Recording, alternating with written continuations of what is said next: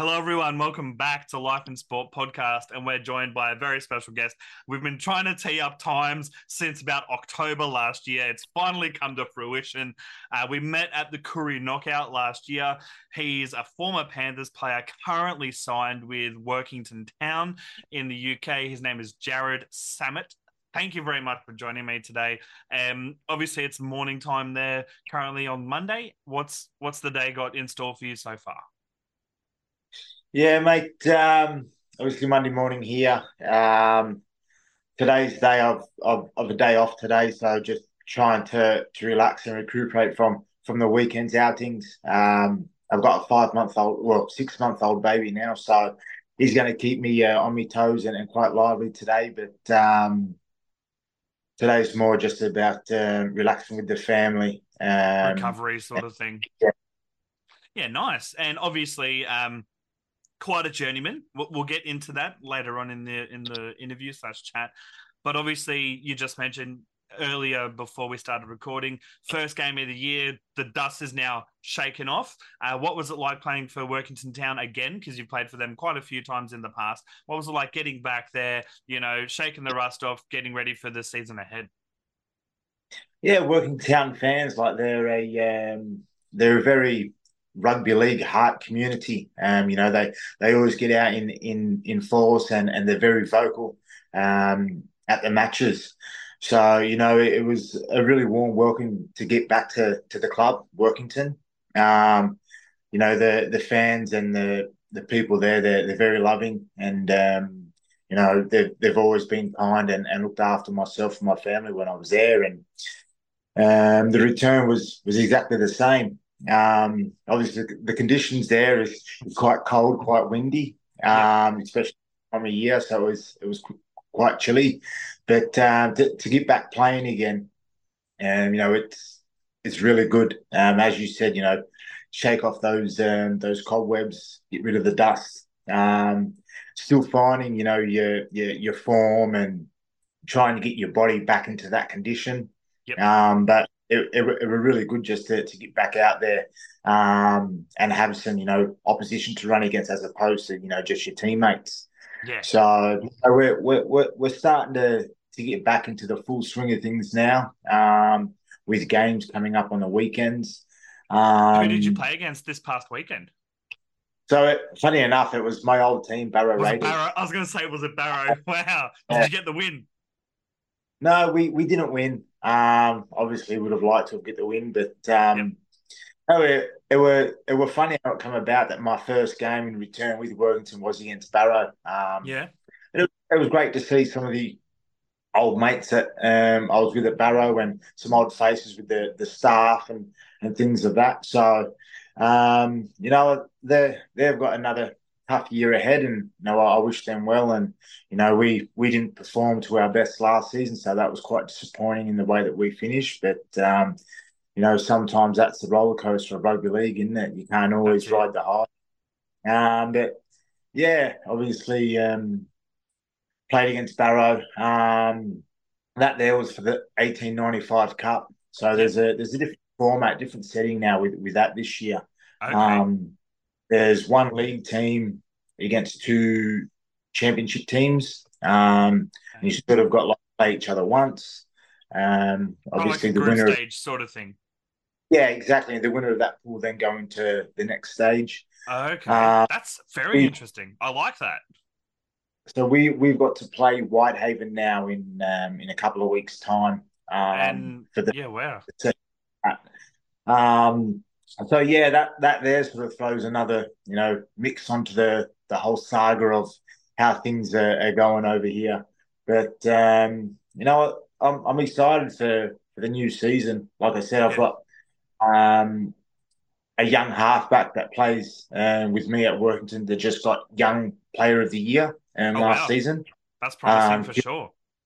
Kieran Walker, so you know, he's he's got a lot of potential, but at the same time, you know, he's still wet behind the ears and um, obviously got a lot of maturing and learning to do. But he, um, everything that I've seen at the moment, you know, he, he seems to be an exciting player. Um, but we, we we've got a group together that you know, um, you know, works hard for one another. Um, at the same time, you know, we're we're still trying to to build a culture there, um, um, and then look to to regain championship status.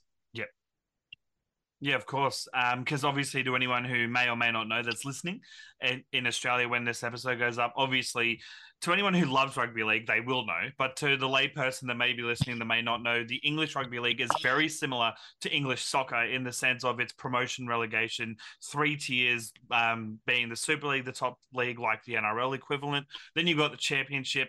Then you've got League One. And if I'm not mistaken, there isn't a League Two when it comes to super, to English rugby league, is there?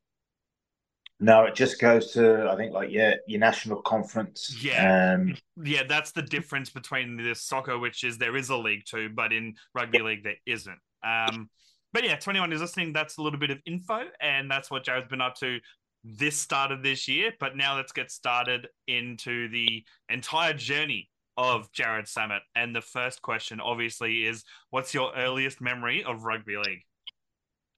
Um, I'd probably say no, down at Doonside. Um, Doonside Roos? yeah, Gorilla Park Reserve. Um, you know, our, our three year old, my mum, well, I was probably a little bit younger than three at the time, just before my third birthday. And um, so the story when I kept hounding my mother to, to take me down, I wanted to play, I wanted to play, and my mum's like, "No, you're too young, playing, too young, legally too young." um, mum spoke to a few a few clubs and they were like, no, he's too young. Wait for him to get to you know six year old. Blah blah blah. And mum spoke to Doonside, which um, my uncles and a few family played at, and they said, you know what, bring him down, bring him down. So mum took me down, and um, the first session, um, my mum said, I just you know I stood around and um, didn't want to take no part. So we went home, and then um Mum's like, right. Maybe it was big, it. scary men tackling, hurting it, and yeah. you didn't want to get hurt. Yeah. said, no, I'm going back. I'm going back. She's like, right, well, you better ring your coach. Yeah. So I, I, called my coach, and his name was Bob Sunderland, and um, said, "Hi, Bob. It's Jarrod Sammut. I'm very, very sorry that I didn't train tonight, but um, I promised I'll be training on on Thursday." He said, "All right, mate. I'll, I'll look forward to seeing you Thursday." And from there, I never looked back. Um, and my first one of my first games, I remember I was in like this uh, multicolored jersey, and um, the sleeves the sleeves come right down to my wrists, so it, it, it, it was like a big um, oversized jumper. But that's what it was like back then. Yeah. And we're playing. Um, I think we are playing at um, Katoomba. Oh so, wow! You know, pitch was like ice cold.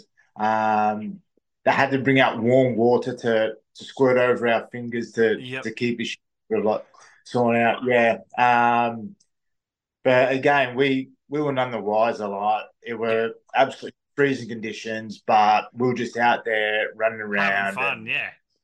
Exactly, yeah. Um, and from there, it's just been a distant memory. Like I've just I've not turned around. It's rugby league's been my life, and um, you know I've just taken every step, every moment within my grasp. Absolutely, and that's really awesome Nick. because some of my earliest memories as well of rugby league are literally playing the freezing cold winter mornings on the Saturday. Poor mum and dad, you know, taking me to my footy to like play in Carryong Mountains area, like frost on the bloody area. I can absolutely attest to that, and they're some of the best memories of my life, and as you said, some of the best of yours. Obviously, growing up, um, a lot of kids play a lot of different sports. Did you play any other sport, or was it just rugby league for yourself? No, I um so I, I played literally anything that involved a ball. You know, I was yeah. involved with. Uh, I done uh, rugby league. I done touch football. I done Oztag. I done rugby union. Um, I done cricket. I played a little bit of soccer.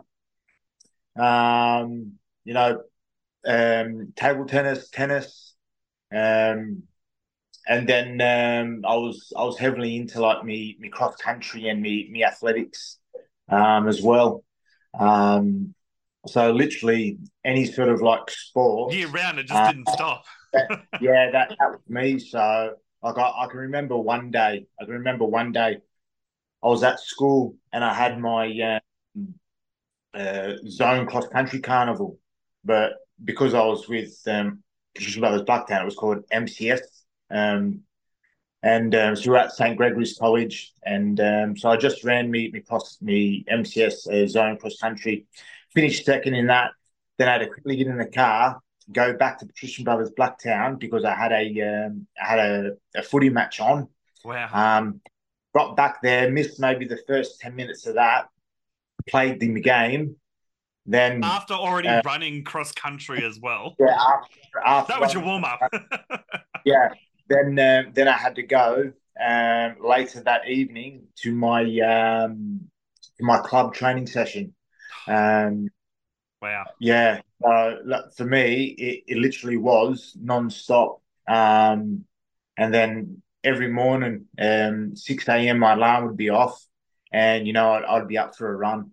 Um, so I, around, you know, sport, training, fitness, I literally threw myself in the deep end. Um, and you know that that sort of like became my life basically.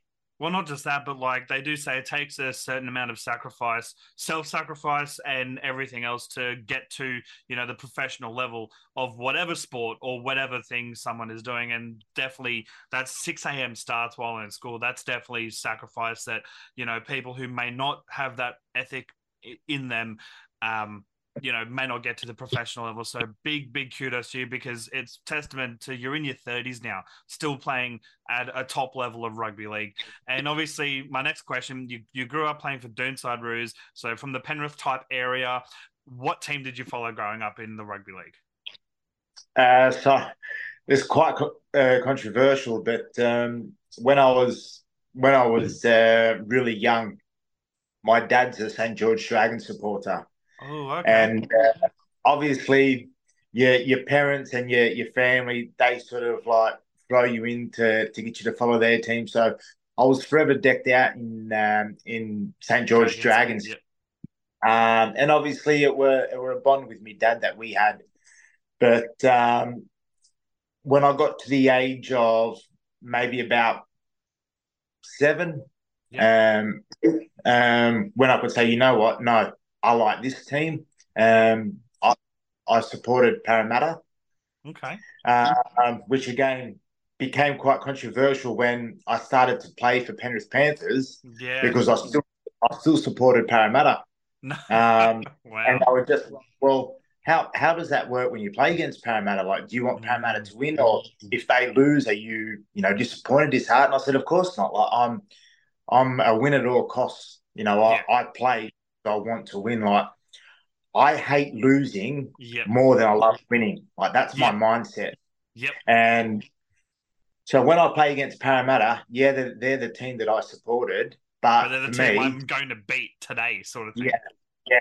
So um, you know, I I wanted to win at all costs, and um, it didn't matter to me that they lost when we played them because I I wanted to win. Um, and it, it was sort it, of a, it was, it, it was probably it was it was probably like a fuck yeah I get to play against Parramatta and fuck yeah I got the win well, sort of thing. Funny thing as well was in the uh, 2007 um, Jersey leg grand uh, Jersey Flegg grand final. Yeah. Um, obviously we played against Parramatta, didn't we? Yep. And after the game, when we come out of the shower, I've got my Parramatta Eagles towel there, so I'm drying myself with the Parramatta Eagles towel and yeah. Um, I can't remember who it was, but one of the lads just after I drive me, so they just come up and got the town just like rip. uh, but again, like that was just one of the um, like comical moments about you know what I I support Parramatta, play for Penrith, but you know what this is this is who I am. This is what we do. Um, and again, the the lock the locker room banter and um, you know sort of like jokes. Um, you know, character building I, I was, as well. Well, I was surprised that Mittal had lasted, you know, that long. So, but again, that there, you know, it, it builds uh, bonds with with the men that you're you're around. Um, so often, again, like you, you spend so much time with these people that you're probably with them more often than your family. Um, and you, you you create such a, a, a close relationship. Um, and again, it's the, these are you know sort of like memories and moments that you know you, you cherish and, and live on, um, you know, for, for quite some time.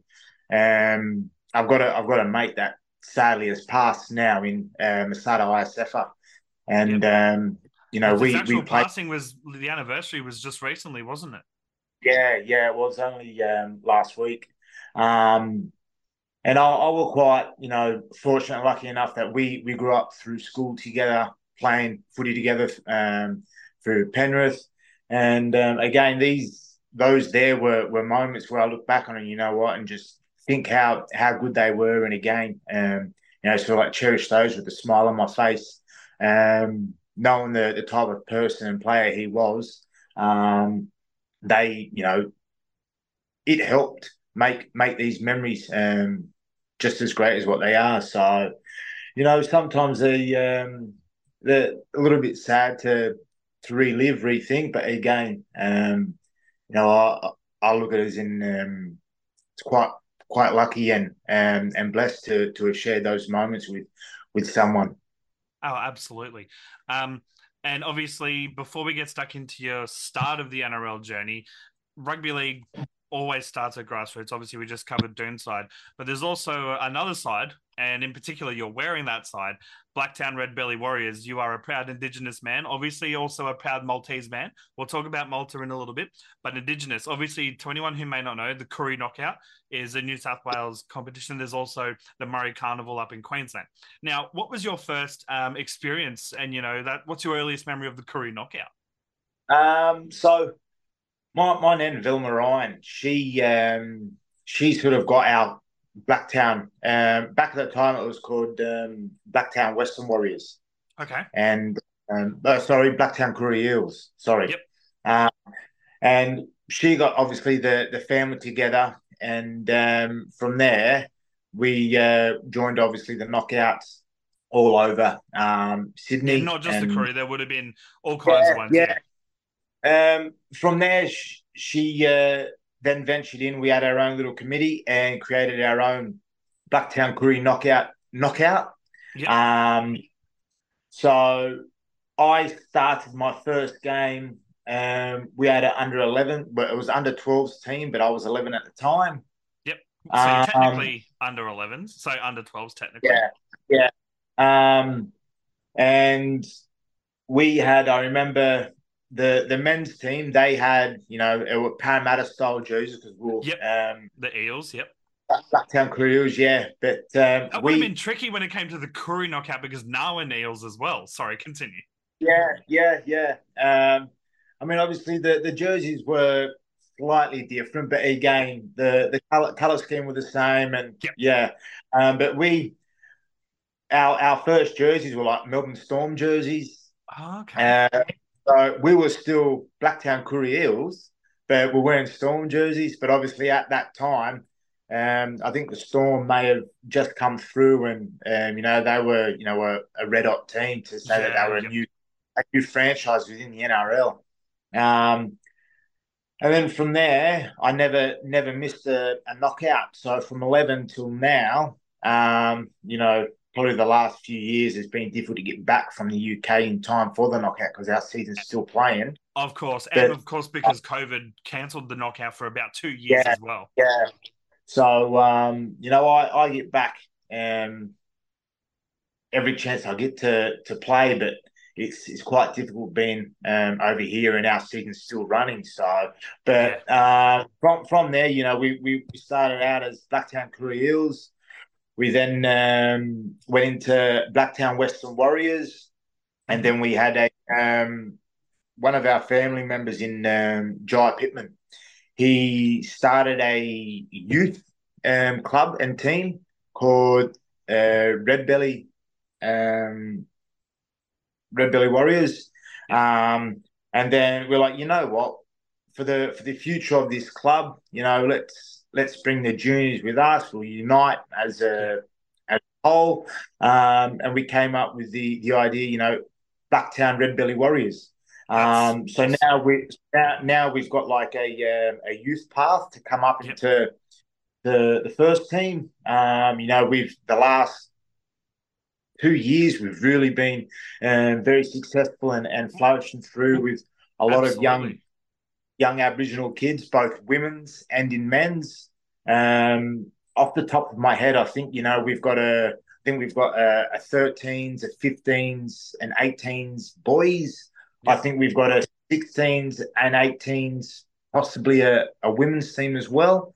Um, and obviously, we've also got the men's team, and um, which, which side note, the men's team was was quite successful last year in the sense of the only men's team in last year's Koori knockout without an active NRL player to make the quarterfinals, if I'm not mistaken. Is is that correct? I believe so, mate. Yeah, um, which again, is an that, amazing feat it, has been our most successful um, year within the knockout since um, you know we've been participating.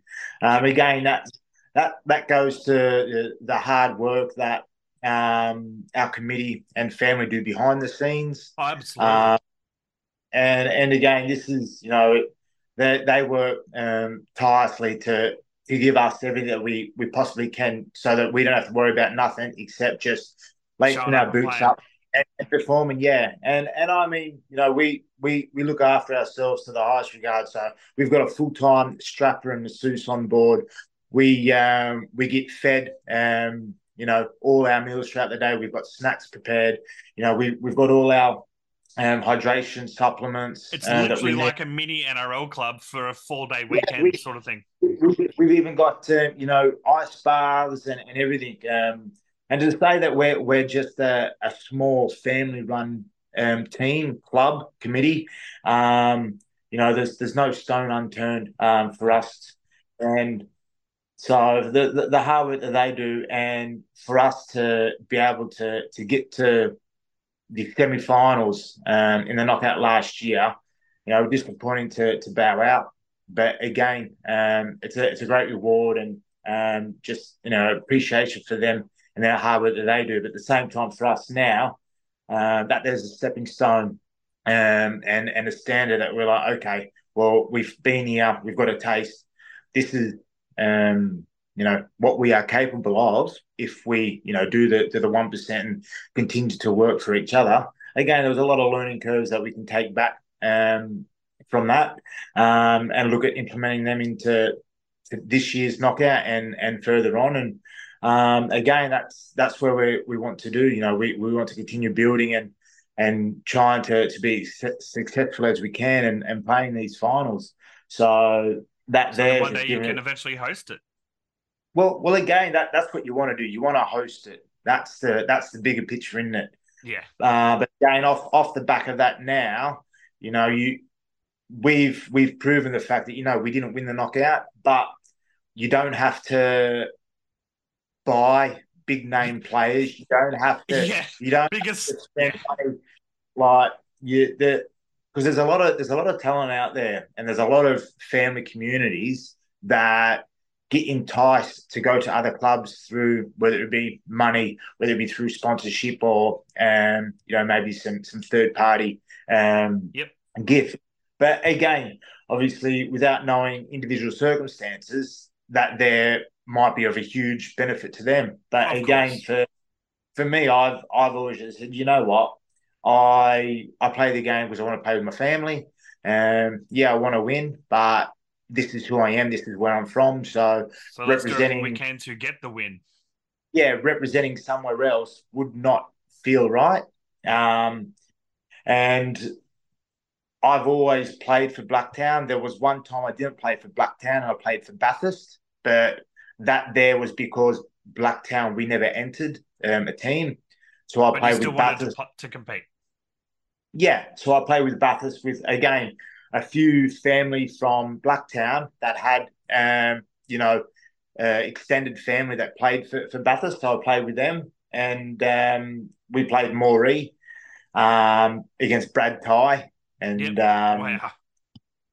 I just said after the game, I just said, listen, enjoyed playing, loved playing, representing, um, you know, the other family. I said, but for me, I'm a Blacktown boy, and if uh, if we don't put a team in, I said I'm I'm just not going to play. Um, and from that moment, I'm not too sure on what year that was. Um, maybe 2013, possibly. Well, that is the last time it was in Bathurst. The the next time is actually this year. Is in Bathurst. Well, there you go. Okay, so that that would have been it. I was just like, you know what, no, um, I'm just going to uh, to play with Blacktown. If we don't put a team in, well, then I'll just I'll come and watch um, because it's it's a magical weekend. Oh, it's, it it's is. It is such a, so incredible. Um, it pisses me off that all that scouts for the NRL don't go to these to this event in particular. It really does. Yeah, I I I, I think it's a um, you know it's it's like Christmas Day for scouts. They go there, the the untouched raw talent that is on show, and the especially like, the 18s that could be put into systems, mate. Oh, you know yeah. firsthand, of course. Yeah. It's incredible.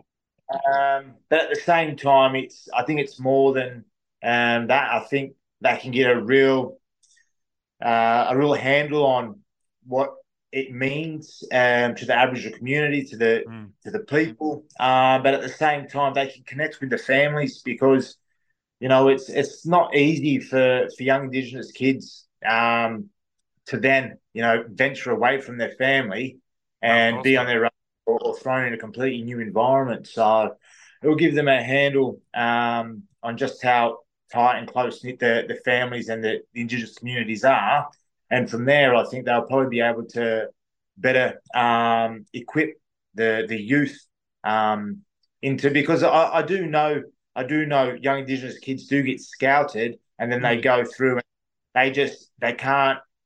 Um, they struggle a bit because of the community of the families not there, yeah, sort yeah. of thing.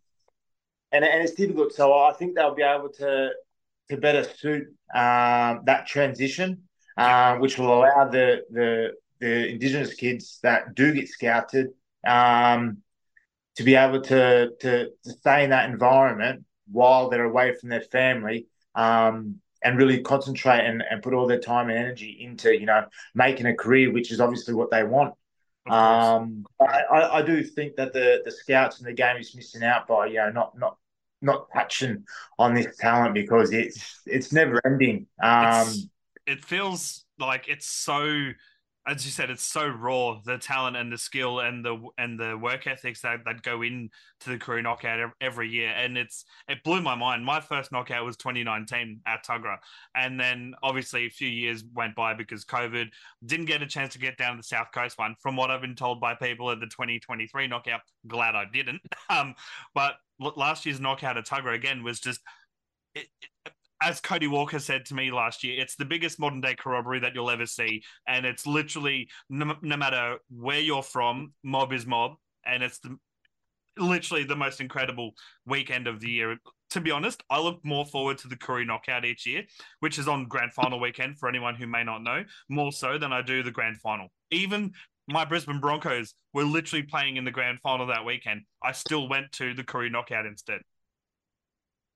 Yeah, it's that's, that's mate, yeah. It, it, it's absolutely massive, and um, thankfully, the game, the knockout, it just grows every year. Absolutely grows. I I think I'm like just how big is it going to get? Like you look this year, well, the year just gone. Sorry, um, the setup there, I thought it was immaculate. I think it there was. was what eight to ten fields. I think I think there was 170 um, mobs, like specific teams, which means there was like you know 170 times like six if you're counting the you know 16s, 18s men's, 16s, 18s women's sort of thing for each yeah. mob, which is incredible. Yeah, and, and, again, obviously, you've got your you've got your handful of um, teams that are there every year, and then every now and then there might be a new team come in. Um, you know, there's there's a lot of memorial teams that come through yes. as well with with passings of family members and such. Um, so it's, it's forever growing. And again, you just think like, how big can it get? Where can accommodate such a large uh, event with you know this many uh, people as well? But it's not just the the playing fields, but it's it's about the broader community where they're going to um, stay, the accommodation, um, exactly. You know, getting to uh, and from because as, as, you said, there were people coming from Bundjalung, Tweed Heads area, all the way from down south, sort of thing. Which I'm not trying to put a good note on the Central Coast because I live here on the Central Coast, but Tuggerah definitely seems like um, until until we see how Bathurst goes this year, I think it should be held at Tuggerah regardless of who wins it for at least for for a while and see how it goes. I, I made a similar comment. I said in all the years that I've uh, been involved with a knockout. Just more shade that, at, at, the place. I was, you know what? I, I think this has been the the most accommodating, um, and you're not you're not on top of everybody. No, like there's, so there's been, a, there's been, there's been a few years where um, you know you're just right on top of each other. No one can breathe and move. But um, I was like, for me, I'd be happy to come back here next year again. Like, um, but at the same time, like the, the good thing about the knockout is, you know, we're always changing, and we're not exactly. we're not playing in the we're not playing in the big cities. You know, we're going back to the country. We're going back to the indigenous communities. We're going back to um, you know, sort of the grassroots area. Um, and that's that's one of the, the great things about the knockout. But also like going back to obviously touching on the the young raw talent there yeah. at the knockout. Like we've still got uncles that are playing the knockout that are like 50, 60 yes. year old. Seeing those they, blokes is they, oh. they, they, they, they knock the stuffing out of people. Like I, and I they run rings remember, around them too. Yeah, I, I remember one of the one of the knockouts back in the early days. I think I must have been about 18, 19, and we're playing at Dubbo. Yep. And um, one of the uncles there, I think he was about 53, 54, and he's playing centre. I've never been I've never been rocked so hard in my life. Like he oh. literally knocked the out of me. Jeez. And uh, but they you when you look at them, like we're we're very we're very thinned. Like some of us have got some nice genetics and we we've got muscle on muscle. And then um, you know, the rest of us, you know, we're we're very thin, but you know, we're we're whippets at the same time. Um, you know, we're we're very strong, and it would just it will knock the stuffing out of everybody. So, mate, like, don't yep. get me wrong, there's a lot of raw, untouched talent, but at the same time, like we we've got um, uncles um, that are playing, you know, into their late forties, fifties, sixties that can still run around and play just as good as the young kids. Um, and that's that's the type of um, talent and um, you know, sort of like entertainment and creativity that that we possess. Um, again, to to say that you know it, it's only on you know once a year. Um, I'm like, oh, I think it's crazy to say that you know it, we should be broadcast on a on a much wider spectrum. Oh, um, I believe absolutely on not just on NITV, but I I believe should be on Fox League at least as well. Oh, it's, mate, it's it's such a big event. It's such a big event. Again, um, uh, I think the the turnover of um, revenue, you you could make a, a bomb there. Um, again, like I say, you know, a lot more people are jumping on and, and doing their stores, and again, a lot of a lot of everything that, that is involved and um, around the, the knockout is sort of like indigenous based, but again, the the revenue that put into to the knockout, um, how it's run, communities and such, I think you can tenfold. You can pull that back out, and again, that that's only going to make um, the knockout in our game stronger, I believe. Um, again, I think you know the the broadcast and um, you know the, the, televised sort of like um, viewing that we we can obtain. Um, it's it's it's only in our value, but again, I, I think we we're we're missing we're missing a kick there. But mm-hmm. um, again, obviously, it's got to be for, for the benefit of um, the, the indigenous communities um, and and our so. But oh, mate, it's something that I look forward to every year. Um, again, I, I, am a bit disheartened and disappointed that it's only on once a year. And if yeah. unfortunately yeah. the team that I'm involved with, we're still playing at the time, and I can't get back there, I'm like, you know, I'm straight on FaceTime you know, FaceTiming the family and everything, and trying to keep up on the on the scores and seeing how everybody's going. But um, it, it's it's a massive event. Um, it, it it brings all the families together. And again, you you know for a fact if you haven't seen certain people um, throughout the year, you know for a fact you're going to see them at the knockout. Um, again, you, you run into everybody, and you're like the amount of times that like it, it's it's not just playing footy. It's a you know, say you've got a game on at like 10 a.m. kickoff, and then say your next game is you know 2 p.m. like sort of thing. You'll spend 99% of that time running into uncles and aunties and cousins and stuff, just catching up, even if it's for a quick five minute yarn or a whole hour, just literally to the point where some players I saw in particular, not necessarily NRL, literally had to have a, a friend or family member with them usher them to the next field because they couldn't, you know, have time to stop because they were just so busy. And that's yeah. what it is, though. It's a massive family and community event as well. Well, we we we had um, obviously we we got a few uh, family members and um, people involved within our our team um, that also they were off helping other teams as well. So they were, yep. they were with us doing whatever you know our, our preparations and time slot we needed. But then straight away, boom, they're shooting off and they're helping. You know whether it be train, um, organize, um, delegate other teams um, for the other side of the families you know, for, for most of us, you know, we're, we're not just from the one tribe. Some of us have got yeah. maybe three, four tribes. Exactly. Um, Someone could be Wiradjuri, Bundjalung, and Walgett all in one sort of thing. Yeah, yeah, exactly. So, you know, you literally, once one thing finishes, mate, you, you're legging it straight over to another field um, and you're back again. So sometimes it's quite uh, quite easy to, to get caught up and miss certain things just because you're all over the place. And not just because of that, you're getting pulled by cousins, aunties, uncles, and you you have a chat, and it's not just a quick chat. How you doing? Like yeah. you you dive deep into into conversation.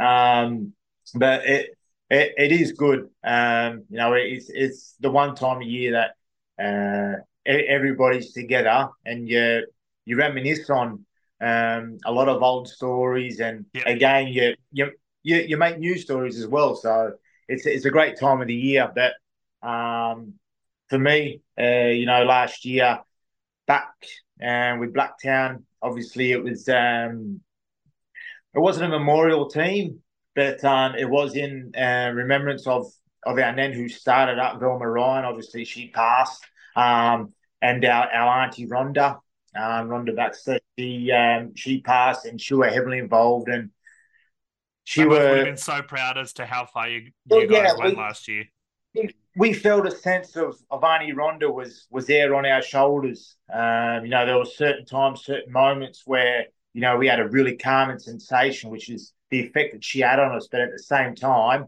you know, you wouldn't always see her, but you'd hear her. Um, okay. Yep.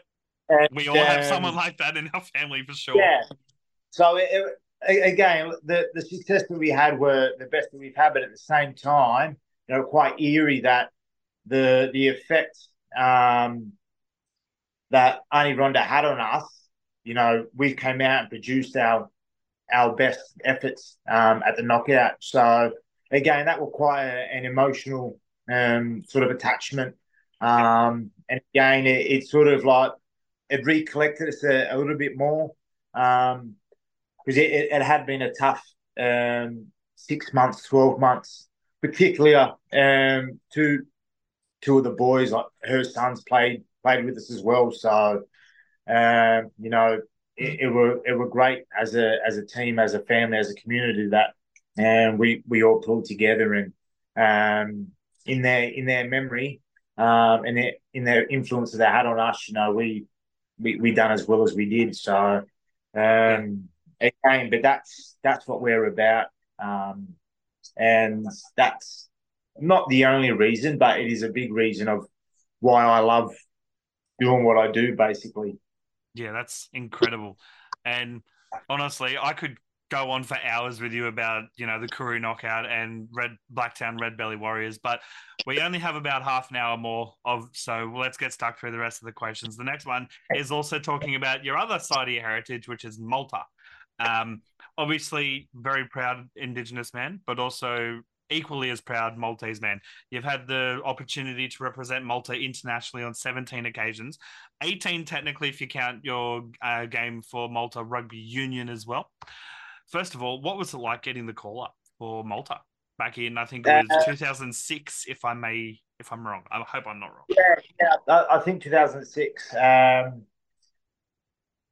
my now really good friend in Anthony Nicholas, aka mm-hmm. Chop, um, I received a phone call from him and um, just said uh, basically who he was, um, we've got a, a, Maltese international team that we've just started to feature. Um, they would like um, myself to to come and be involved within the team. Uh, what was my thoughts? And um, you know, I was just like, you know what? Yes, please. I'd love to be involved. I'd love to represent, um, you know, my, my heritage and my Maltese family. Uh, you know, mate, say no more. I'm I'm there. I mean, yeah. Uh, and and again, you know, I've, I've not looked back from there, and um, we've uh, we've had some some really good triumphs and some some successful sort of like um, years, um, a few disappointing ones, but again, to say um, our highest ranking, uh, well, on the international sector was I think tenth. I think you're uh, back there as well. If not, you're twelfth now, and like you are crawling back, climbing back up. To again, a lot of a lot of the the time and effort behind the scenes, um, as well as obviously performances on the field. Um, you know that that there is is um, absolutely huge um, in terms of where we start and where we've come from. Um, again, we're only a tiny island, uh, but again, we we possess um, you know a, a, lot of heart um, within it within our uh, community, and um, we we we love um, you know representing our family and our heritage, and we're we don't really have the the big superstars as a lot of the other the other nations. And you know tier twos um, that that are participating now. Um, so we um, we did, we call a lot on you know trying to keep the the core group together and as yep. much as we possibly can. Again, obviously, it's all volunteered, so um, it's not um, you know it's not always viable. But for me, the reason why I love representing Malta and my heritage is we don't get paid to to play, um, and we pay our own own way. So travel, accommodation, literally every penny that is spent representing Malta is off our own back. And I know that the people that I'm playing with and playing for, they're there for the right reasons. They're not there for a holiday. They're not there to say, you know what, I've got. They're literally putting just as much effort emotionally, yeah. physically, and financially yeah. as you are. So just as excuse and, the pun, invested as you are. Yeah, and mate, for me, I don't care that there's no superstars around me, um, or I'm not in a um, a light full of um, heroes. The these men that I play with and these people that are involved within the the team, um, you know, they really want to take Maltese rugby league forward. They want to leave it in a better place than when they came into yeah. the system. Um, and you know, every time you speak, they listen. Um, again, I mean, when I got involved, and even before I got involved, like the Australian-based Maltese um, group, you know, we've got a fairly good understanding of the game, the development, um, and obviously um, our our skill set. So we would probably play at a, a semi decent level. Yep. But going back to the island, like we literally had to start from scratch, and I mean like as simple as how to play the rugby league ball. Oh, wow. um, yeah, um, because it's more of a union-based sort of nation, isn't it? It is. It is. Um, and then obviously throughout time there, there's been a bit of you know sort of like uh, Mexican standoff between rugby league, rugby union. Um, but the benefit on the island for the game on both sides is, you know, what we work together. Yeah. Um, so like we really had to go back to the basics and teach like as simple as just how to play the ball. Um, obviously the the rules differ, um, but now the, the, game's starting to flourish and really start to to take a turn for um, greater heights. Uh, we've got a lot more uh, participants and involvement on the island. Again, the only disappointment and letdown, I believe, is the fact that you know we are so entertaining, um, and we are the highest ranking international team on the island, but yet everything no we do is self. Yeah, yeah, everything's self funded. We, have got no sponsorship. We've got Um, you know, no sort of like handouts. Everything we do is off our own back. And which is um, a credit and a testament to you guys to how well you guys are. I did not just the men's, but also the women's and the, the yeah. baby dames, as you could call them, and the young knights as well. Like it, it's a massive testament, given it's all self funded as well. It is, it is, and again, I guess you can pat yourself on the back for that and say, you know what, look at it. This is this is for us. Like we we've not had a helping hand. You know, we we've not had anyone come in and sort of like give it to us. You know, we we've earned everything we've done, and there's been long nights and um, long days. Uh, but again, like I say, the work behind the scenes through um, Chop, Anthony Micallef, uh, Dave Axisa, um, you know, the the new Malta uh, head coach over there in Australia, uh, Aaron McDonald. Um, you know, we've got um, blokes like that uh, that literally they they go far beyond um, their means and um, their time to to really try and get us quality games and fixtures more than just once throughout the year. Um, and again, like I say, with the the uh, Indigenous side, they they literally do no stone unturned, give us everything we we possibly can to focus on. You know what the players just need to play, and we do this. Um, so uh, again, with, without their their their time and efforts that they go through, which you know they they sacrifice family times and uh, things of that nature to to get us in the position we are. Um, and again, we've, like I said, we, we've come a long way in the last 15 to 20 years. Uh, yeah. Well, yeah. Um, uh, so far. But again, it's, you know, I, I love to do it. So, um, you know, we, we traveled to Norway, Germany. Um, more recently, we've been going to like Bulgaria, Serbia. Um, you know, we've got some some really big fixtures coming up this year um, if we can get them across the line. But at the moment, they're still in the um, negotiation phases. Um, but for me, I'm like, you know what? I've been rewarded um, so much from this game that I love that for me to not be able to, to give back or help leave that in a better position than when I've um, been involved. I'm like, that would be a discredit to to the game and it would be more so, you know, so like throwing in the face of of my time there. Um, I absolutely love everything um, that they do and the vision that we want to take the the team and the club. So for me, I I'm always on the phone um, to Chop, just saying, you know, what can I do?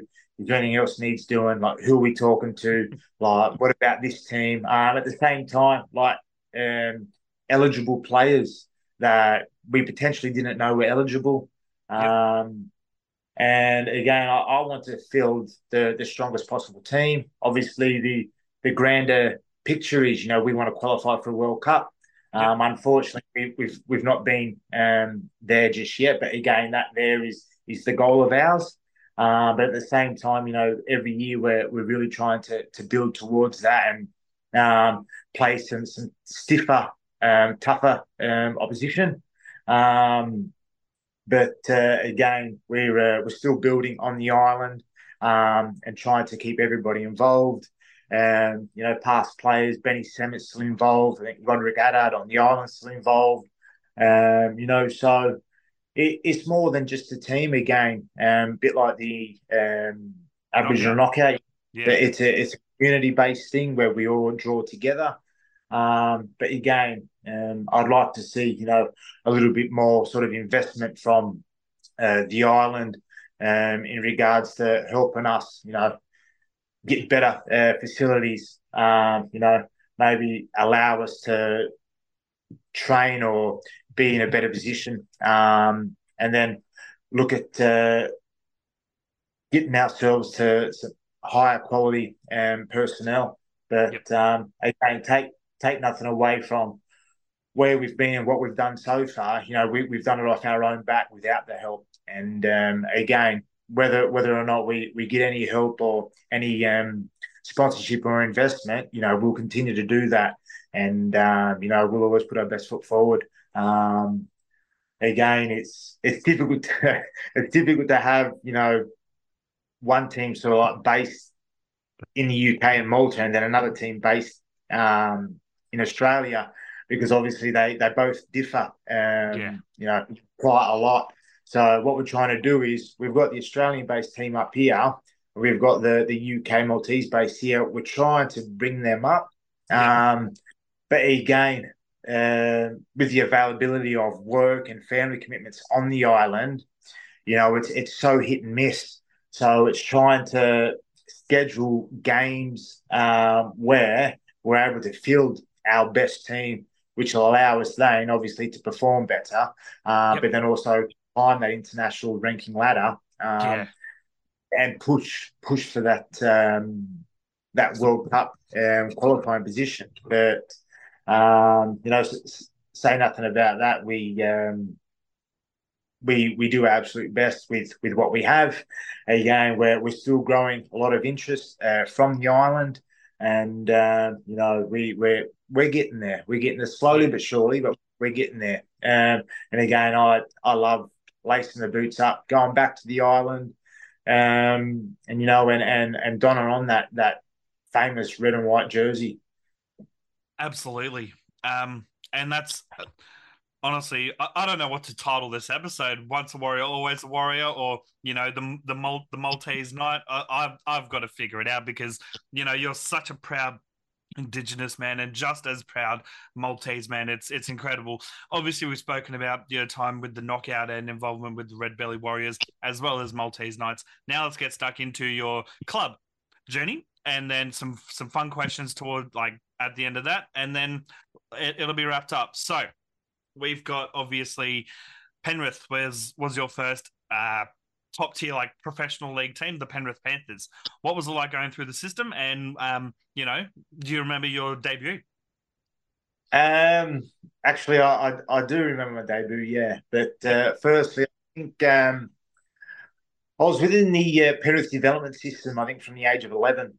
Okay. Uh, and you know what? It's uh, it's quite funny because it, it's a big thing. You know, you, you've been selected to play representative footy. Um, growing up, you know, that's a dream as a kid, isn't it? And you, you want to play NRL.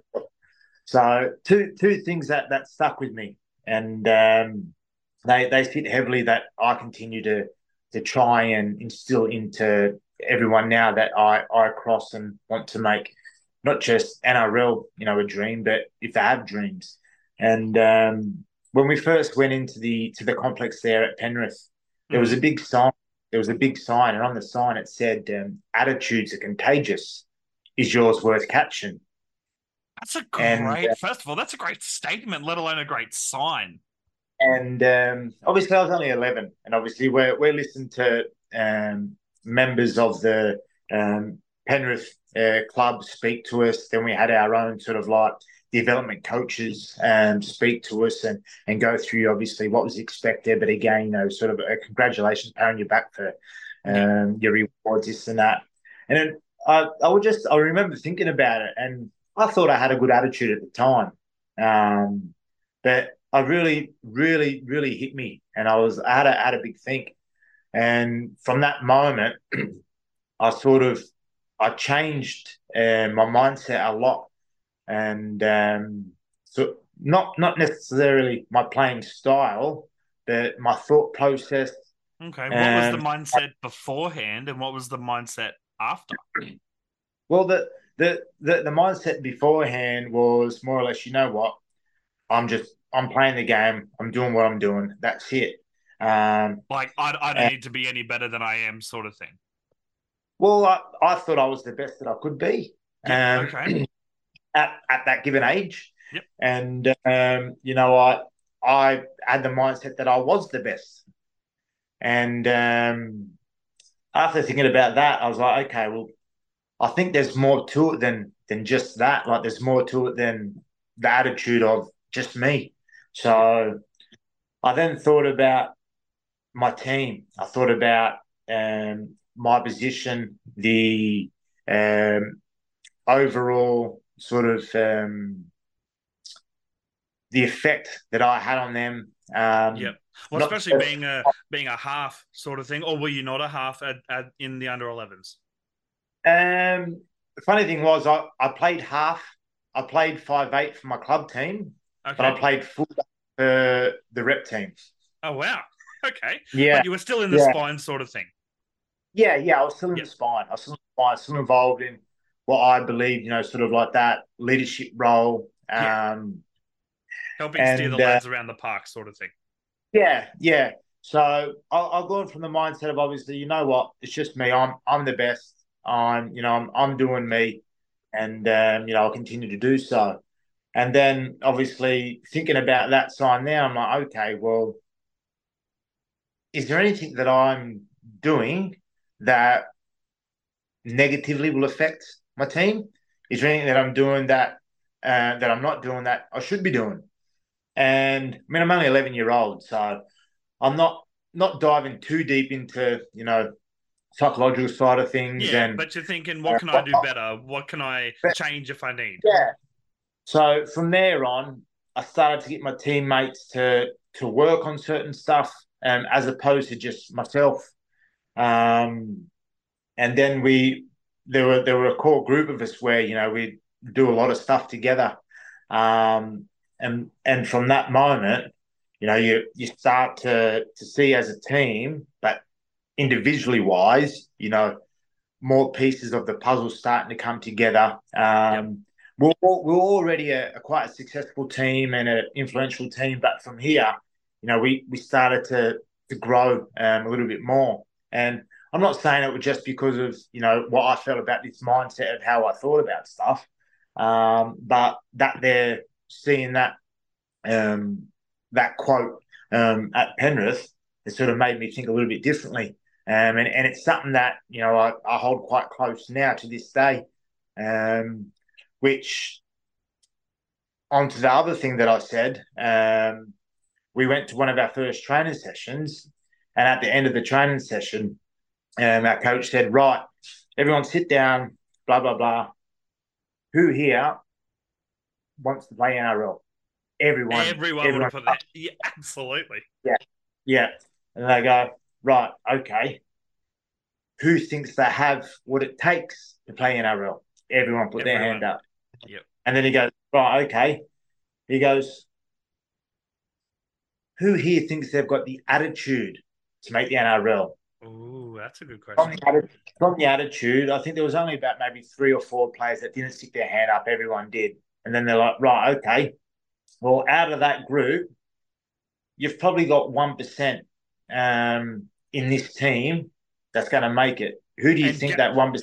I was going to first of all, quick question before you you answer his question. Was it the ones who didn't put their hands up that were the 1%? No.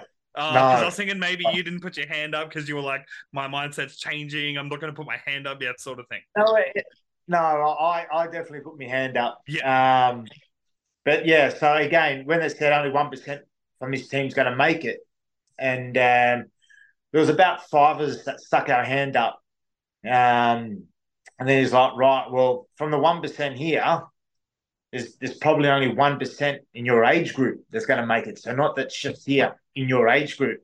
Yeah, wow. And um, how many of that under 11s team other than you made it into the NRL, whether it was with the Panthers or not, if you don't mind me asking? Um, I think it was just myself and Geoff Daniela. Yep. Wow. Um, that really again, is a one percent. We we had a team that was oozing with talent, man, across the board, across the board. Um, and when I look back, it was only through attitude that I believe that other players didn't make it. Yep. So, um, and again, there's even like after the under 11s, like under 12s, under 15s, under 18s, um, under 20s. Like there, there yeah. were players there talent wise were good enough, should have made it, but through attitude and choices away from footy, um, you know, that let them down and they've, they've come unstuck. Uh, but then again, this is sort of like back into the, you know, attitudes are contagious. Is yours worth catching? Um, for me, I was like, you know what? I'm that 1%. I'm that 1%. You know, I'm doing what someone else isn't doing. Or if someone's doing this, I'm doing that. And that yeah. was the, the obviously, you know what? There's someone there at six o'clock that's, you know, going for a run there's someone here after school that's you know doing gym or doing some hand eye or doing some kicking. So I literally um, devoted all my spare time into to footy. So I mean, I was quite lucky enough that um, my mum recorded all our games. Oh, so wow. I I watched. You go back and watch game. the tape and be like, "This is why I, I went I, wrong." I watched, every game religiously, like every game, and if we played a team, if we were playing a team this week, I would watch the game of when we played them last time. And I'm like, you know what? Yeah, this is what they do. This is where we go. Do this. Um, so I were already, um, you know, jumping into um, the video analysis side of things. Did your mum do that when you were in the NRL at the Panthers? Did she tape your, your game on TV and you went and watched it when you got home? Mum, mum did tape it, yeah, yeah. Mum did tape it, but this was more so like when we were younger. Yeah, I mean, I'm talking yeah, about like uh, no, 11, no, I figured 12. that. So maybe she did it even into your NRL days well, too. She, yeah, yeah, she did. You know, mum, parents, uh, you know, they're they're very proud, aren't they? So, um, mum, mum recorded all my games, um, all my interviews, and you know, kept all all the article clippings, things of that nature. But um, so obviously, I, would go back in and watch all the games of these teams that I've played, picking up little spots and points of how to, you know, dissect them, improve, and, and ensure that you know what we we got the win basically. And um, I I would like literally, um, not I, I never went out to. I don't think I went to my first party or club until I was like nineteen or so. So like all, all, my friends were going to parties, they were going and having a drink and um, you know, socializing. No, I I devoted all my time to ensure that I made NRL. Like that's, my, where, my, that's my, where it comes full circle to the sacrifice yeah. that people don't see. So my, my, my goal was I'm going to make the NRL. I'm going to reward my mum for her sacrifices over the years to making sure that I never missed a training session, never missed a game, always had, you know, any equipment that I needed, this and that. And I'm going to make the NRL. I'm going to buy my mum's house. That's that's yep. my goal. Nothing standing my way. Nothing stopping me. You know, n- nothing will derail me from that path. And so I literally sacrificed. I, I didn't miss out. Don't get me wrong. I didn't miss no. out, but I sacrificed. I feel like my teen years. If, if anything, in, you willingly uh, missed out. Yeah, yeah, I did. Um, and if I had my time over to do it, I'd do the exact same. Wouldn't change a thing. Um, so you know what? Before school, I was going for a run. I was either hitting the gym or training.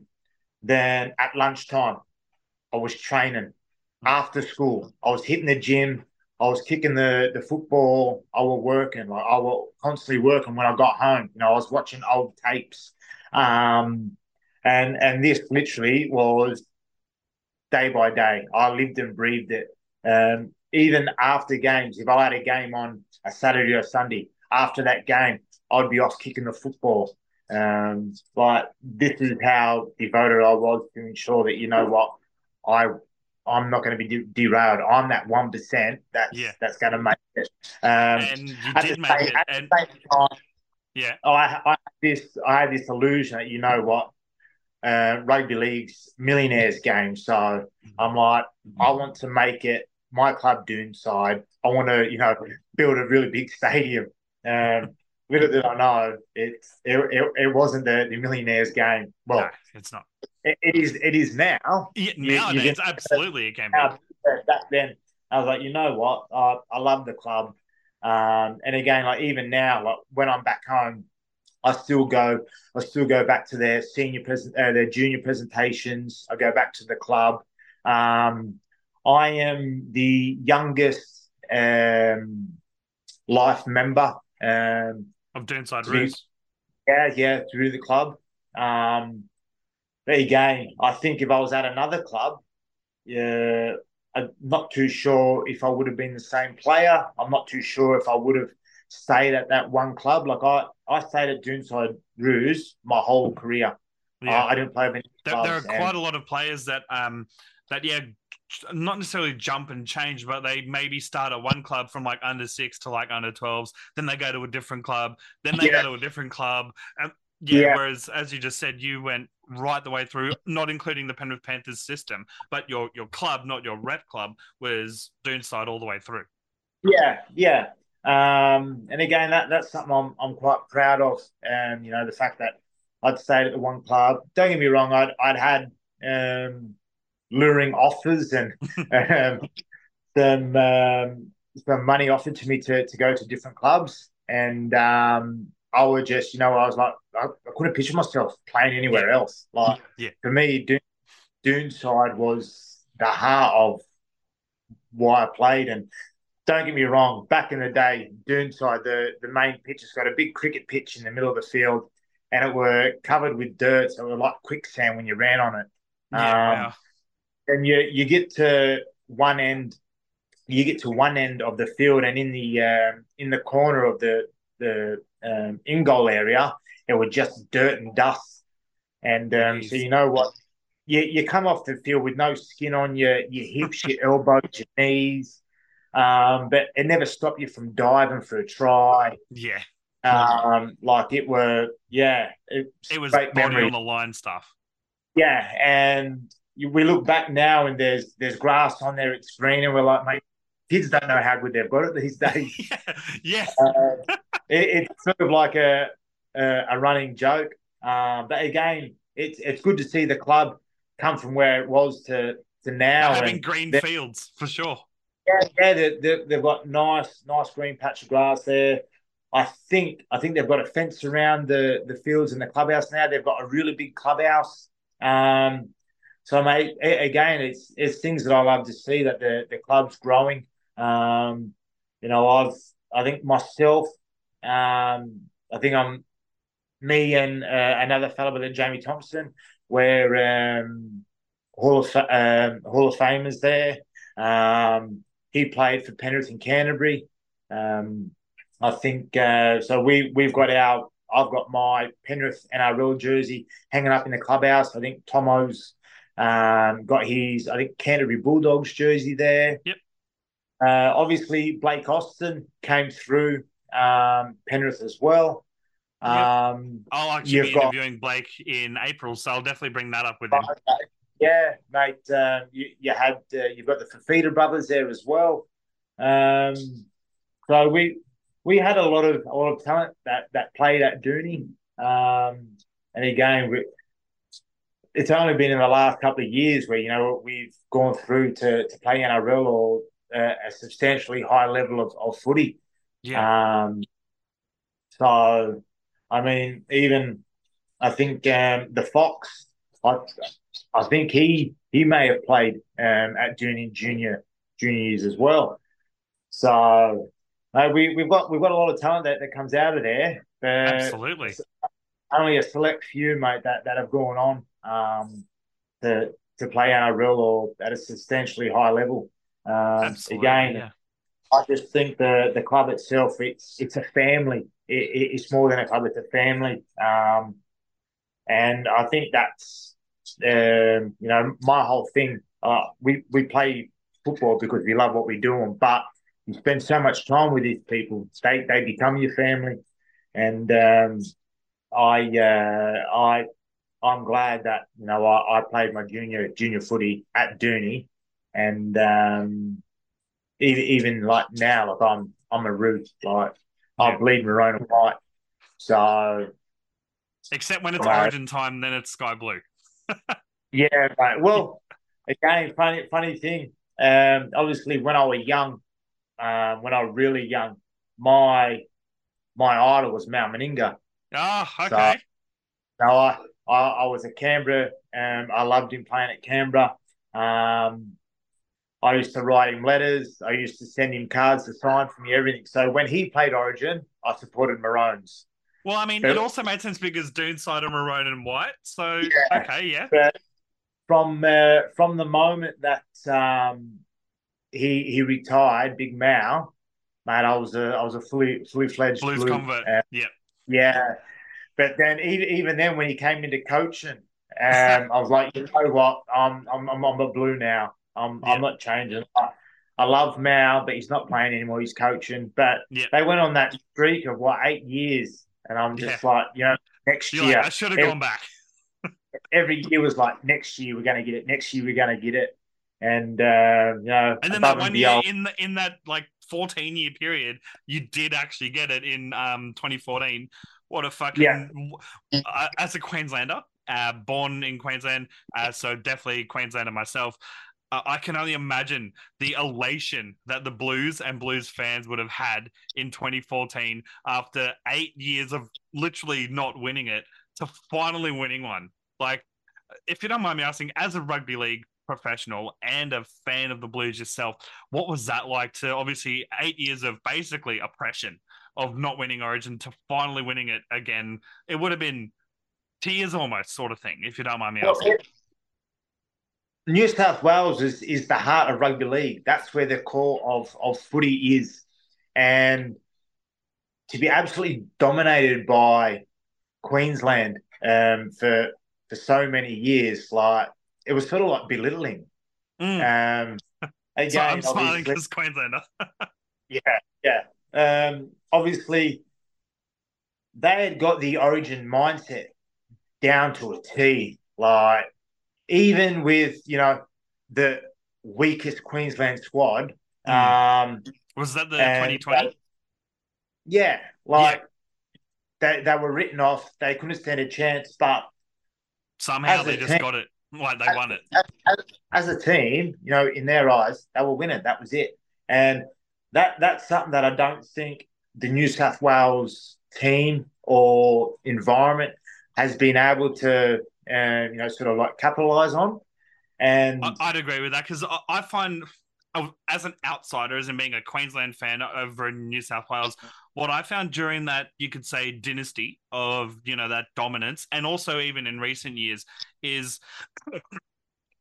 Uh, correct me if I'm wrong, because obviously I'm just a nuffy. I haven't played at the top level, of course, but in State of Origin, it's obviously first of all a totally different ball game.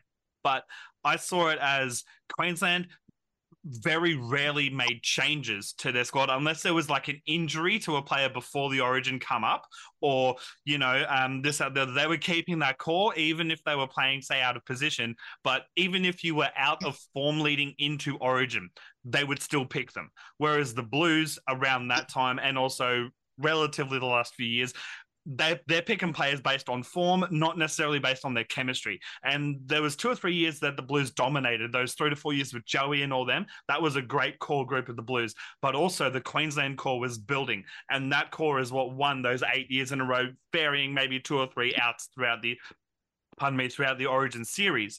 Um, and, and it's that sort of thing, if if I'm not mistaken, that got Queensland those wins was keeping the core, not just the spine, but the the you know the forwards, the interchange. Literally, it didn't change. Whereas the Blues, every time they lost, were changing the halves combo or they were changing the bench, just trying to figure out a combo that could work. And in my opinion, pick and stick, and you'll get the results eventually, sort of thing. It was.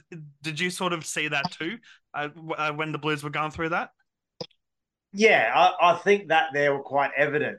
Um, and again, I think the the media uh, made that um, quite evident um, Mm. that you know obviously the the group within Queenslander. I'm not too sure over that period of eight years. You know, they maybe had about maybe thirty players, something Mm. of that nature.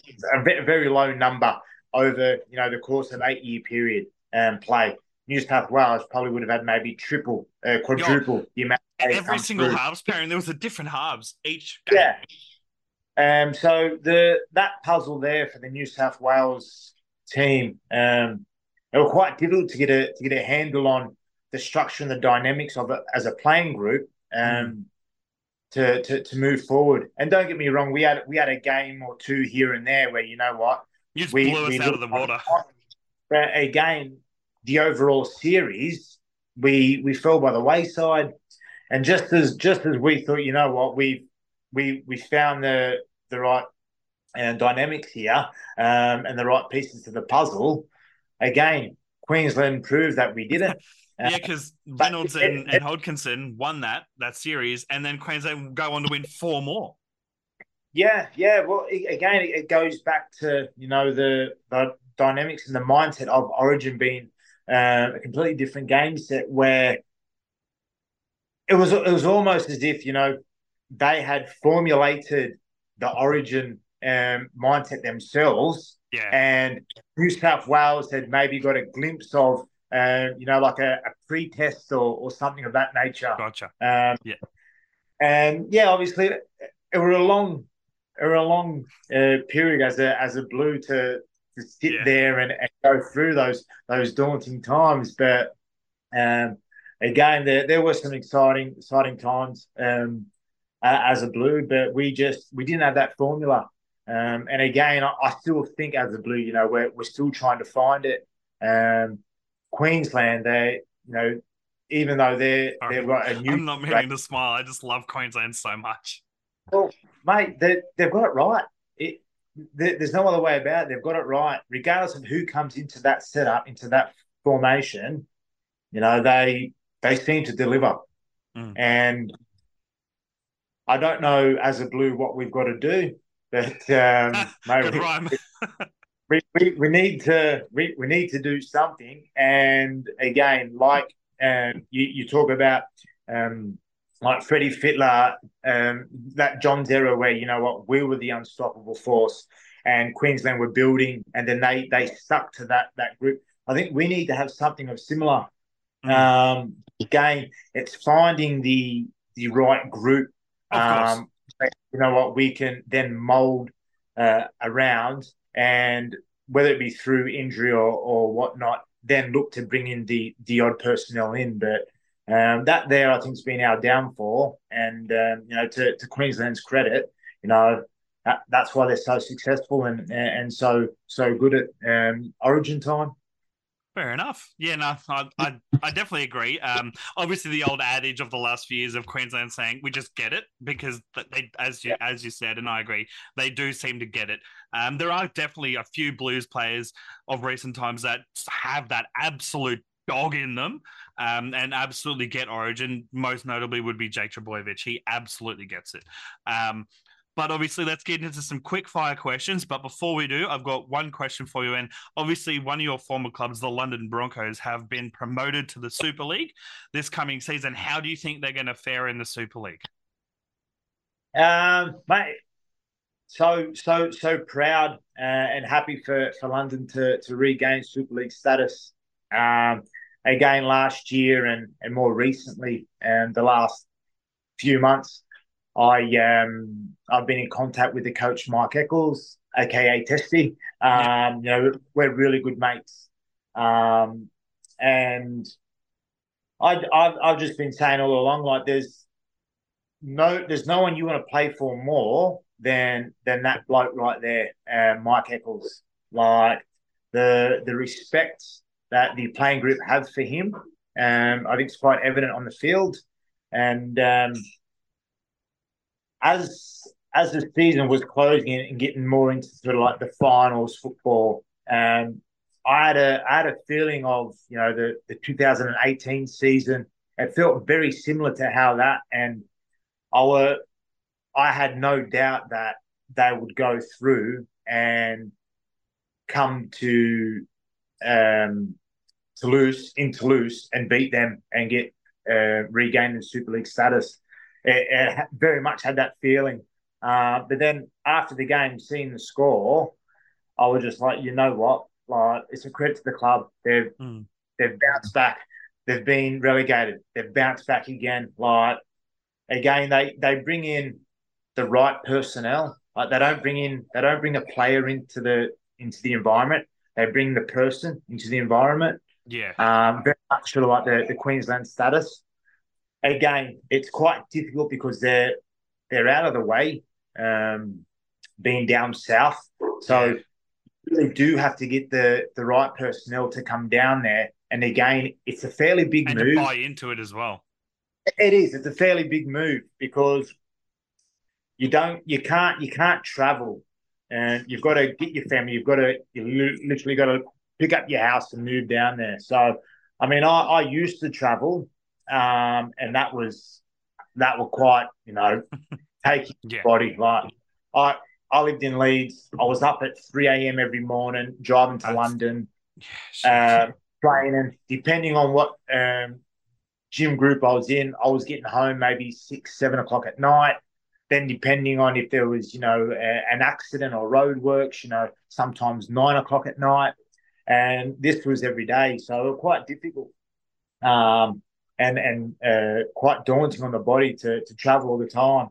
Um, so it is a, a fairly big move to upheave your whole family to go there, but at the same time, money can't be the motivating factor. You've got to be no. there for the right reasons. And I think the last maybe six years, London have worked out that piece of the puzzle and that dynamic of person, not the player. Um, and again, last year, you know, they um, again they weren't playing their their best bit of footy at the start of the year or the mid year, but they were building and um, week on week to that final where they played Toulouse away in Toulouse. And um, even at half time, you know, they were behind the scoreboard. But they weathered the storm. They completed their sets to turn over the ball in the right areas of the field. And they took their opportunities in the, the dying minutes. And again, um, to to Eccles and the staff and the players, you know, they they deserved it. So for myself, you know, I, I was really happy for them. Um, pleased. Again, it brought back memories. Um, of the 2018 season. And um, yeah, mate, I, I, just think, you know, uh, this season, they're under no illusion of the, the task at hand. They know it's going to be a tough year. They know they're going to have to, to ride the wave. Um, but again, I think they're, they're probably going to be better equipped this year than what they were um, a few seasons ago when they were in Super League. And not just that, uh, Super League teams are going to have to readjust to going back down to London for games as well, for away games. Exactly. So it's not just them; it's other teams as well. But um, you know, they they they really are going to have to um, you know sort of like up another ante, up another level. But you know, Mike Eccles, he he knows exactly what's at stake. He knows how to to get the team and and the boys up, uh, both um, condition wise and skill wise.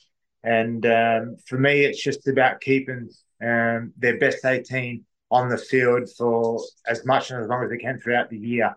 Um, and I, think that's been um, the biggest hit for, for clubs over the last couple of years is, you know, injuries. Uh, there's been a massive um, fall of injuries. You know, last year they they looked after themselves really well, did London. Um, so they were able to um, consistently maintain, you know, their their one to eighteen for majority of the year, with maybe the odd change here and there. But um, you know, they've done that. But again, the the system and the setup, the environment at London, it's very, very professional. Um, you know, they do everything together. They're out of the way, so everything they do is together. You know, they have breakfast together, coffees together. Um, you know, they they train um, at a very high Super League standard there. Um, Mike Eccles standardizes everything, and there's there literally is there's no fine line. It's either you do or you don't. And if you don't, and you know what, that's going to be addressed so that you, you don't get away with anything, um, which again, um, it's it's it's good, and that's why the successful teams are so successful because there there's no you know grey areas. Yeah. It's black and white. Um, these are the standards. These are what's acceptable. This is what's not acceptable. You either follow these or you're out the door. Um, yeah. And again, it's player led. So if, you know, players aren't doing what they should or they're doing something they shouldn't do, you know, players will come on and address it. Um, obviously, at the same time, um, you know, the Mike Eccles and the staff, they're there on hand all the time to oversee things. But um, to say it was a, um, not a Super League team, they are very much running um, on you know a, Super League um, setup, Super League environment, the way that they train, the way that they recover, and the way that they um, you know sort of uphold themselves. Um, you know they're, they're not on a Super League budget, they're not at a Super League um, facilities or stadium, but you know they conduct themselves in a Super League manner, and yes. you know it's no reason why they're back there now. Um, and um, you know, it, would be nice to see them to, to, to remain and stay in Super League. That's, I mean, fingers crossed. I'm, I'm a massive Leeds Rhinos fan myself, having Leeds heritage. Um, but it's great to see the London Broncos back in the league because back when I was growing up, it was London Broncos were in there, Bradford Bulls were in there, all those sort of clubs that are now, unfortunately, well, not necessarily now because um, London are back, but a lot of those sort of clubs have unfortunately fell by the wayside. But it's great to see them, you know, even Bradford is somewhat making a push again to an extent and it's good to see. Unfortunately, Bradford actually just beat Leeds. Uh, not, I think it must. I think it was last night or the night before, um, in their final trial match before the Super League season goes ahead. So again, um, it's good to see those clubs, you know, back in the in the mix, for lack of a better term. Your feet deserve a break, guys, and what better way to treat them right than with a new pair of thongs? And guys, Toei Thongs has you covered. No word of an actual lie. These thongs are the comfiest pairs I've ever ever owned. Straight out of the package, soft as heck. You know, they come in single plugger and double, double plugger. I'm currently rocking the single pluggers. Um, yeah, guys, for just $30 per solo pair. And the more you buy, the cheaper they get. And who doesn't love cheap thongs, you know? They also offer a monthly subscription to receive a pair every month for six months. So if you're a thong fiend or just need a new pair, be sure to head to toeithongs.com, use our code Life and Sport 15 for 15% off at checkout. So we've got some quick fire questions followed by two final, uh, you could say introspective type questions. First one is Apple or Android? Apple. Absolutely. What's your favorite movie of all time? Ah, of all time, I don't know. I um, you know, there's there's quite a few favorites of mine. Again, I'd probably say depending on what mood I'm in. Okay. But um, okay, well, let's go with the top three then. If you if you're having trouble deciding, um, I grew up watching um, you know the Rocky. Um, yep. So I absolutely love Rocky. Um, uh, I like um, Shawshank Redemption. Great film. Um, Great that, film. That's a good one. Um, and um, I love Coach Carter. Oh, that's the first. I haven't had anyone on the podcast say Coach Carter yet. Shawshank is a very common answer, um, but the Rocky one's also first time I've heard. I've um, been told that on the podcast, so that's very interesting. How do you like your steak? Uh, medium rare. Absolutely. Um, what's your drink of choice? Whether that's alcoholic, energy, uh, Gatorade, whatever. Um, I would say if it is an alcoholic drink, I'll have a um, probably a, a Jack Daniels. Yep. Um, apart from that, I love my coffee. Yeah. Um, yeah, man, I, I can't start my day without a coffee, and it's got to be strong.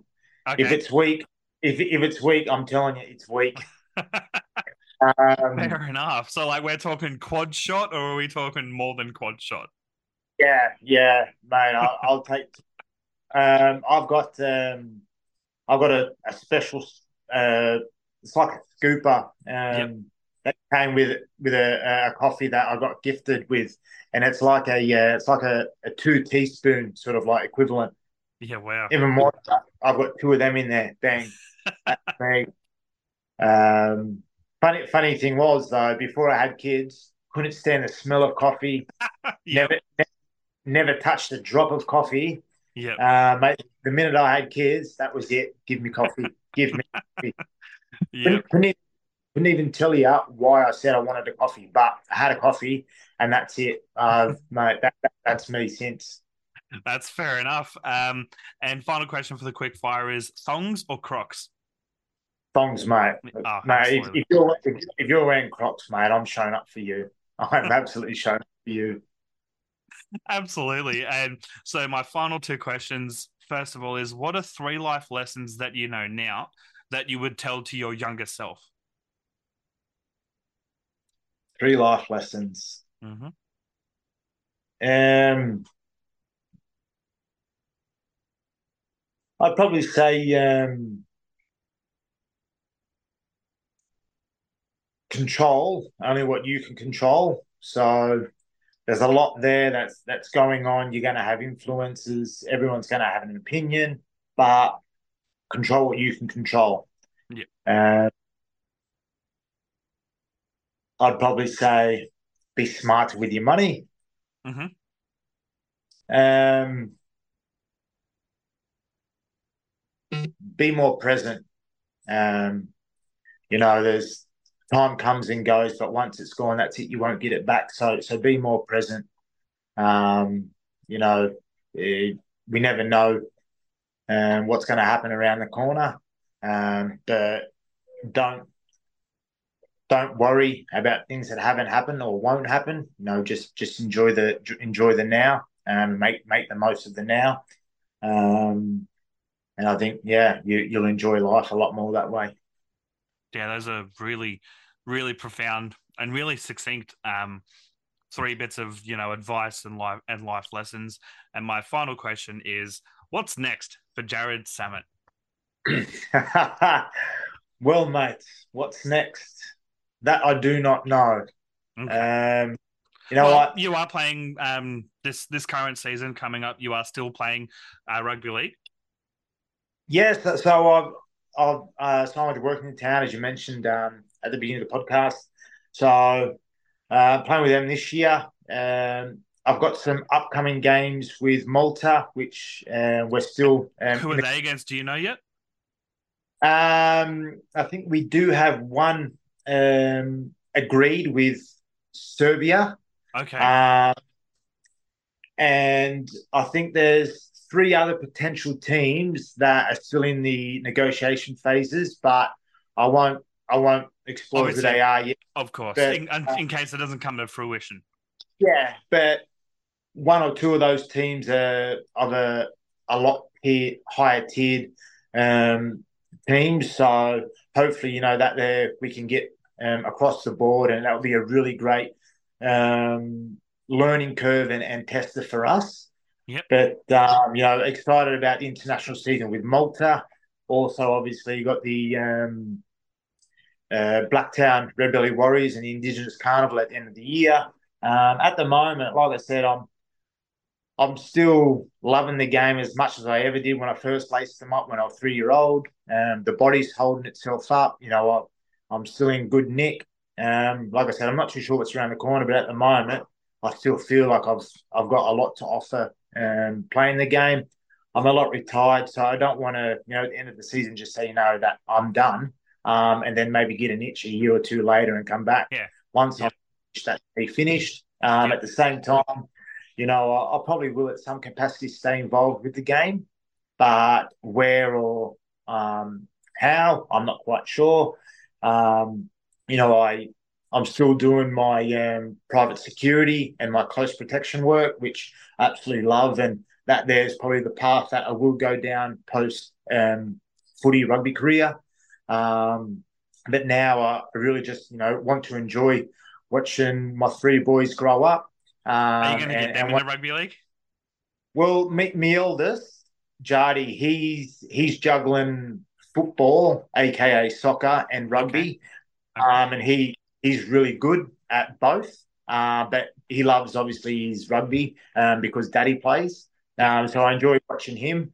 Um, and then my middle son now, Jax, he just plays football, uh, soccer, but he's really good.